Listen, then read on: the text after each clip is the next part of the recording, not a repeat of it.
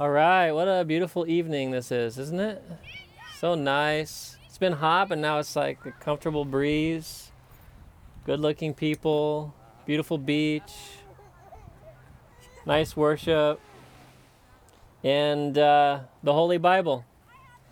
So if you have a Bible, you can turn to the Gospel of John. And we're just going to study through the Gospel of John. Why not? Why not? If you're new joining us today, we just finished last week the book of Colossians. What we do at West Church is we study verse by verse through books of the Bible. And so we studied through Colossians, and now we're going to study through John on Thursday nights at the beach, if it's not raining. And thankfully, this is our this is our this is a streak, two weeks in a row. We've been able to meet, so that's awesome. The Lord's favor on us. Um, as Michael was sharing, you know, that you kind of sense God starting a work and then you're in the middle of it and you wonder, are we ever going to get to the end of this? And a lot of us, you know, are, are kind of in that season of life in general. And of course, with the church, like looking for a building and when are we going to, when are we going to, when are we going to become a real church, not just a group of people on the beach? Although it's interesting in the New Testament, the real churches met in people's homes and different random places. Wherever two or three are gathered together, there I am in the midst of you, Jesus said. But we're looking forward to the time when we can kind of really get down roots and get a, a building to meet in on more than just Thursday nights at the beach. We'll keep doing this, but you know, you get in those seasons of life where you feel like God started something for sure, is it ever going to be finished? Is it ever going to be ready? You know, a lot of us are in different uh, you know, that can apply to us. We have a we just we bought a home nearby and we had to do some renovations before we move in and those are we're doing them, but they're not all done and we're moving in next week. So, and that's not a plea for you guys to help us move in. That is. but if the Lord leads your your heart, Amen. Yeah. There will be pizza provided. No. but we're kind of, you know, you're in the if you're in the middle of something, that pr- process for us, the church, different things for different people. And the amazing thing about the Lord is we've kind of got this uh, I don't know, there's like this mentality out there in the church world even that says, you know, if you belong to God, if you love Jesus, your life is just going to be perfect all the time. You're always going to be happy. You're always going to be healthy. You're always going to, things are always going to be 100%. And for those of us who have been Christians for any length of time, we know that's not always the case. in fact, the Apostle Paul in the scripture, he said, um, you know, whenever there's, the principle is this whenever there's good things happening, at the same time, there will be difficult things that will come in. And usually they go hand in hand whenever something really good is happening, sometimes on the opposite side, something very difficult comes in. And the Apostle Paul said that about his own life. He said, A great and effective door has been opened up to me. He's talking about his ministry.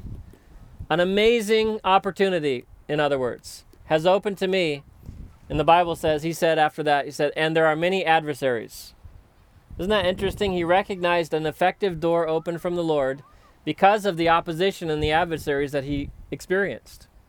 So it's not strange. Do not, brothers and sisters, do not consider it some strange thing when you face fiery trials of many types.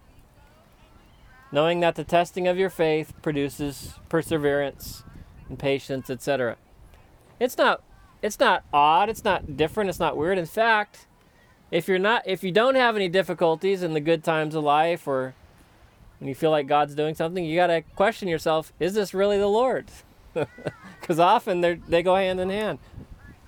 In this world, Jesus said, You will have tribulation, but be of good cheer. Take heart, for I have overcome the world. There's the difference between us and the rest of the world. We all go through trials and trouble, but for us, we have victory through the Lord Jesus Christ. So that wasn't even part of my sermon today. That's just a freebie. That's the introduction to John. John chapter 1. no, I just feel like there are different seasons, and you know, a lot of us and talking to different people, there's changes happening, and Sometimes you wonder what's going on. Well, what's going on is God's in charge and He's doing a work, and even if there's difficulties, that's to be expected. And just rejoice in the midst of it, if possible, by the Holy Spirit. John chapter 1. The Gospel of John is, um, there's four Gospels, and I, I think probably you all know this, but I'm just to say it. There's four Gospels Matthew, Mark, Luke, and John.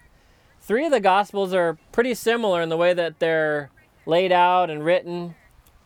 Matthew, Mark, and Luke, they're called the Synoptic Gospels, and what they do is they basically tell the story of Jesus, what he did, and what he taught. Matthew, Mark, and Luke. Quite similar. You notice John's a little bit different if you've read all four of them. John is different because John, if the if the other three, you could think of it like this. Matthew, Mark, and Luke tell the story of what Jesus did and what Jesus taught. But John tells the story of who Jesus is. Matthew, Mark, and Luke, what Jesus did and what Jesus taught. John is more about who Jesus is. And of course they're all they all have those elements in them. Matthew, Mark, Luke and John do all have those things in them. But John is unique because and that's why a lot of times you recommend to a new Christian or someone who's interested in Christianity, if you recommend one book of the Bible, I would suggest the Gospel of John. Because Christianity is about Jesus, and John, more than any other book, tells about who Jesus is. It tells about what he did and what he taught too, but what's most important in our faith is who is Jesus. And that's what John does so well. That's why, you know, if you pick a gospel, which one do you pick? I like Matthew. I like Mark too. I also like Luke. but I like John as well. so let's go. The gospel according to John. Gospel means good news. And this is the good news about who Jesus is. And we'll see a couple of things in our opening um, passage here. We'll go a little bit quicker than Colossians because Colossians was a little shorter. It was more of a condensed had a lot per verse. The Gospels tend to be a little bit longer, but they have more of a flow of story. So we'll go a little bit faster on Thursdays than the Gospel of John. In the beginning was the Word, and the Word was with God, and the Word was God. He was in the beginning with God, and all things were made through him, and without him nothing was made that was made. That's kind of a confusing verse, but it, verse 3 just simply means if anything was created, Jesus created it. That's actually a direct con- contradiction to many cults and other religions that say Jesus himself was a created being or an angel or something like that. No, if anything was created, he did it. He is the uncreated creator. Verse 4 In him was life, and the life was the light of men. And the light shines in the darkness, and the darkness did not comprehend it. And there was a man sent from God whose name was John. Now, on verse 6, it gets a little confusing because this is the gospel according to John. But when it says there was a man sent from God whose name was John, it's not the same John, different John. This is John the Baptist that it's talking about in verse 6. In verse 7, this man came for a witness to bear witness of the light, that all through him might believe. He was not that light, but he was sent to bear witness of that light. That was the true light which gives light to every man coming into the world. He was in the world. This is talking about Jesus now. Some of you are, uh, I just said that after verse 10. I said he was in the world. And I said that's talking about Jesus. But some of you are like, wait, we never read the name Jesus yet. How do you know? In the beginning was the Word. Guess what another title for Jesus is? The Word. That's referring to Christ. And he was in the world, and the world was made through him, and the world did not know him. He came to his own, but his own did not receive him. But as many as received him, to them he gave the right to become children of God, to those who believe in his name, who were born not of blood, nor of the will of the flesh, nor of the will of man, but of God. And the Word, remember verse 1?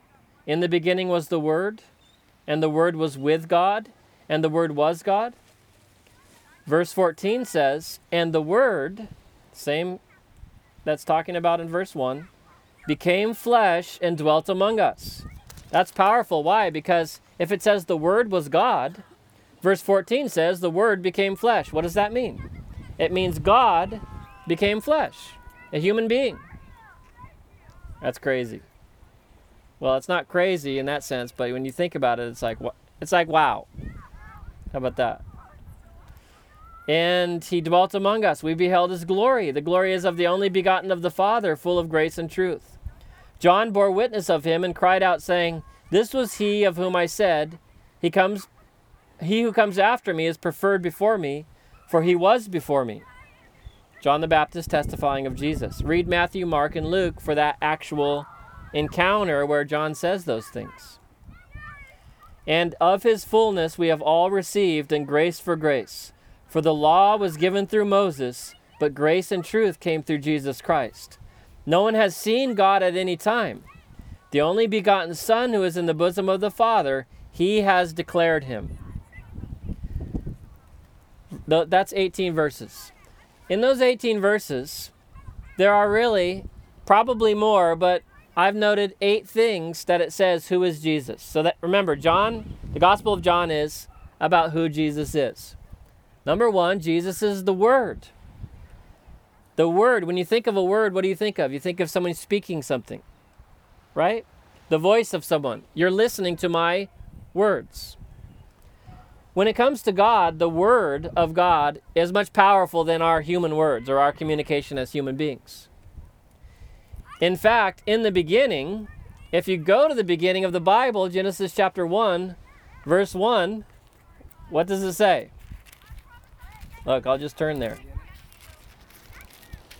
In the beginning, God created the heavens and the earth. And it goes down, uh, the Spirit of the God was hovering on the face of the waters. And then God, verse 3, God said, Let there be light. And there was light. The power of the Word of God. And it's talking about God, Son, Jesus, was the Word, and the Word was with God, and the Word was God. Listen, we're on the beach tonight. We're having a nice evening. It's going to take a pretty in depth theological discussion for hours and days and months and years that we could discuss John chapter 1, verse 1. In particular, the Word, we know as Jesus, being with God, and at the same time, the Word, Jesus, being God. And the mystery of this uh, theological study that we're not going to get into tonight, the word for it is called the Trinity. You've heard the word Trinity before. And I'm just going to simplify what that means. I'm not going to try to explain it because I cannot. I'm just going to tell you what the Bible says about the nature of God that we worship and serve one God. Hear, O Israel, the Lord your God is one God. We're not polytheists. A polytheist worships many gods. We worship one God. But in that one God, there are three persons Father, Son, and Holy Spirit. So when it says the Word was with God and the Word was God, it's talking about the nature of the Trinity, the Son with the Father and the Holy Spirit, with God, yet the Son himself, God. And that's why in verse 14, when it says, The Word became flesh and dwelt among us, and we beheld his glory, and again in verse 18, where it says, No one has seen God in all his full glory at any time, but Jesus, the Son of God, has declared him to us. And that's why many, many times Jesus uh, proclaimed about himself, uh, the word is deity. That means he, he let people know that he was God standing in front of them. In fact, at one point, his own disciples said, Just show us the Father, and it's good enough for us. It was Philip. And do you know what Jesus said to him? Philip, how long have I been with you? He who has seen me has seen the Father. If you've seen me, you've seen God. And Jesus said that about himself. And that's why they put him to death. They crucified him. For many good uh, deeds I have done, which one are you going to crucify me? And they said, For none of, none of these good deeds, but you, being a man, make yourself God. That's what they said to him, to Jesus.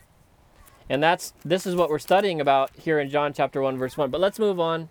So number 1 the word And number two, he claimed to be God. We already talked about that. Number one, the Word. In the beginning was the Word. Number two, he was God.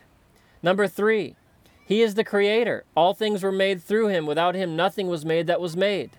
And that's in verses 3 and in verse 10. The world was made through him, it says in verse 10. Number four, he is the life. Verse 4 In him was life. In him was life. You know what people are looking for today? Life. Whatever they may say they want peace, joy, happiness, success. All these things people are looking are desperately looking for. All those words can be summarized in this one word, life. I have come that they may have life and that more abundantly. Guys, Christians are living the fullest life of any people in the world, the most fulfilling. You may say, My life doesn't feel very fulfilling right now. There's difficulties or whatever there is. But deep down, if you know Jesus Christ, you have a peace that surpasses understanding. There's something about a relationship with God through Jesus that provides peace even in the midst of a storm, and hope for the future, and a life that is um, has purpose. In Him was life. Number five, life was the light of men. Light.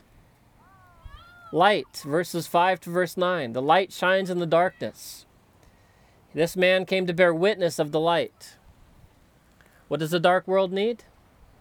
You know, we have a lot of answers for that. What does the world need? The world's got problems. So first of all, we, we generally start by complaining. I'm just speaking for myself. Okay, what the world is messed up. There's so many problems. This and that. Eh, COVID. yeah, there's a lot of problems. And there's a lot of solutions to a lot of different problems in a practical level. I don't want to oversimplify things. But the reality is this if the world is dark, and the darker the world gets, the one thing it needs more than anything else is light. You walk into a dark room, you need to find something or see where you're going, turn on the light. It's a lot better. The world, in the way it is, needs light, and the light source comes from Jesus Christ. And that's why we who are in the world are in a lot of darkness, who have embraced the light of Christ, we illuminate. We shine the light. Isn't that what Jesus said about us? Well, actually, he said a couple things. Number one, he said, I am the light of the world. John chapter 8. We'll get there one day. But he also said, You are the light of the world. How can that be? Remember, I said Jesus is the source of light? Someone, I think it was in Bible college or something, they the guy explained it to me pretty good. I remembered it, so it must have been pretty good explanation. It was like in a class where I was sleeping and then I woke up and I heard it. I was like, oh, that's a pretty good explanation. Back to sleep. He said, uh, you know, it's you think of like the sun. What is the physical source of light for our world? It's the sun. But at night, when the sun isn't shining, there is also another source of light. That's the moon. But the moon is not the origin of the light. It's the reflected, the reflection of the sun, right? So he said, if you're the light of the world, it's like the moon reflecting the light of the sun. And that made sense to me. And you know what else he said? And this convicted me. He said, When does the moon not reflect the light of the sun? When is it? It's when the world gets in the way, right? It can't reflect the. Oh, you like that, huh? oh, that'll preach. Oh, just give me a minute. in the world, it gets in the way. and you, and he made it. He was then he preached. He was and then he said, I can't remember the rest. I was asleep. But he, know, no, he said, uh, you know, you let world the things of the world in your life. You, your light. You're just like a crescent moon. You know what I mean? You still but when there's a full moon, it's almost like daytime, sometimes, especially with a white sandy beach like this. Anyway, you get it. He is the light of the world. Number six, he is salvation. Verse 10 to verse 13. He came to the world, the world did not know him. He came to his own, and his own did not receive him. He's talking about the nation of Israel. Jesus was a Jewish man. He came from Abraham, Isaac, Jacob, David, and all the, you know, through the lineage. And that was the purpose salvation for the Jew first, and also then for the Gentile. And you know the story, we'll, we'll go through the gospel and see. But he came to bring salvation, and that salvation, particularly, is talking about. It doesn't say salvation in verse um, 10 to 13. It says this, verse 12 As many as received him, to them he gave the right to become children of God, to those who believe in his name, and they're not born according to the flesh or of blood, but the will of God. You know what that, that says? And here's a here's something that I think would be good for us to get our mind around. Jesus isn't just handing out tickets to heaven. It's that's not Christianity. It's not like we're going around saying, "Hey, do you want a free ticket to heaven so you can not go to hell and go to heaven when you die?" Now, that's true. We get into heaven and avoid hell when we die. But salvation is much more. In fact, the heart of salvation is a relationship with God. Knowing Jesus, and not only knowing Him, but becoming part of His family. Isn't that what it says right at the beginning of the Gospel of John? Those who believe in the, His name, He gave the right to become children of God. And that means we become part of His family. We become adopted into his family. Whose family? God's. Pretty good. Pretty good. So, salvation, and that salvation is found in a relationship with God through Jesus Christ. Not only, not just a friend relationship, but a family relationship. That's what we're talking about. And they're born, when he's, later in John chapter 3, we'll talk about born again. And that's that's for another day, but this kind of hints at it who are born. So the way we become part of his family is by being born again. And I'll talk about that John chapter 3. Salvation. But what else is Jesus? He's the Word, He's God, He's a creator, He's life, He's light, He's salvation. But number seven in verse 14, Jesus is a man or became a man. This is very important too because I think we're pretty good as Christians about the deity of Christ. If someone says, Is Jesus God? We're, we're like, Yeah, 100%. He is. The deity of Christ. That's a big one. Guess what else is also a big one? The humanity of Christ.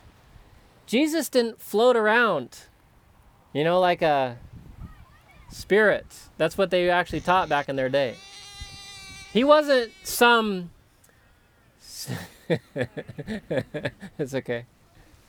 Hi. She liked that that point. He wasn't some uh, superhero. I mean, we'd say he's a superhero.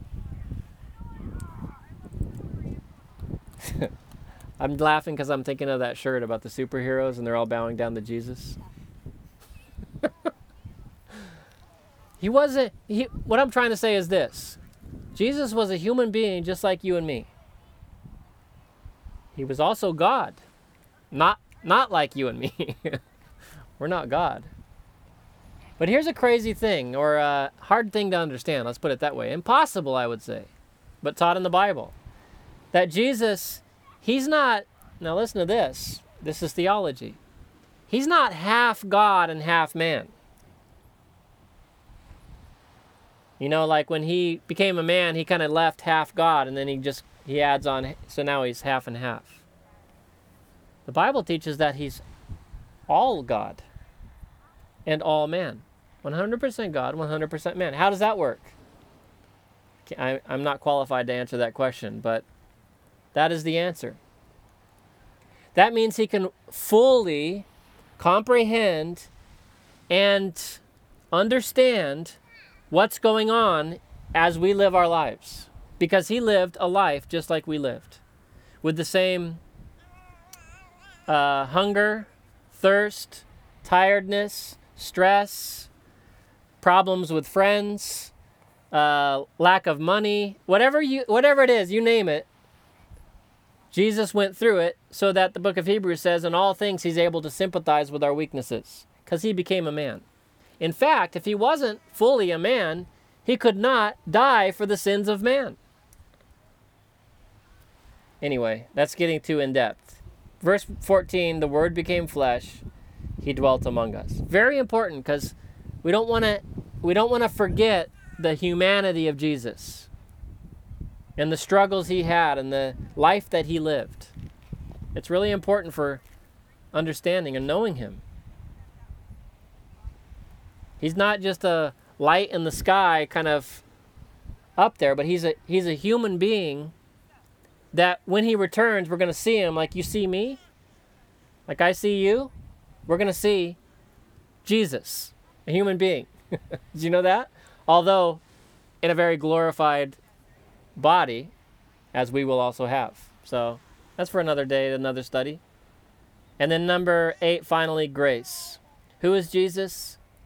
We can summarize by that one word grace. And it says it there, it says it over and over and over again, especially in the Gospel of John.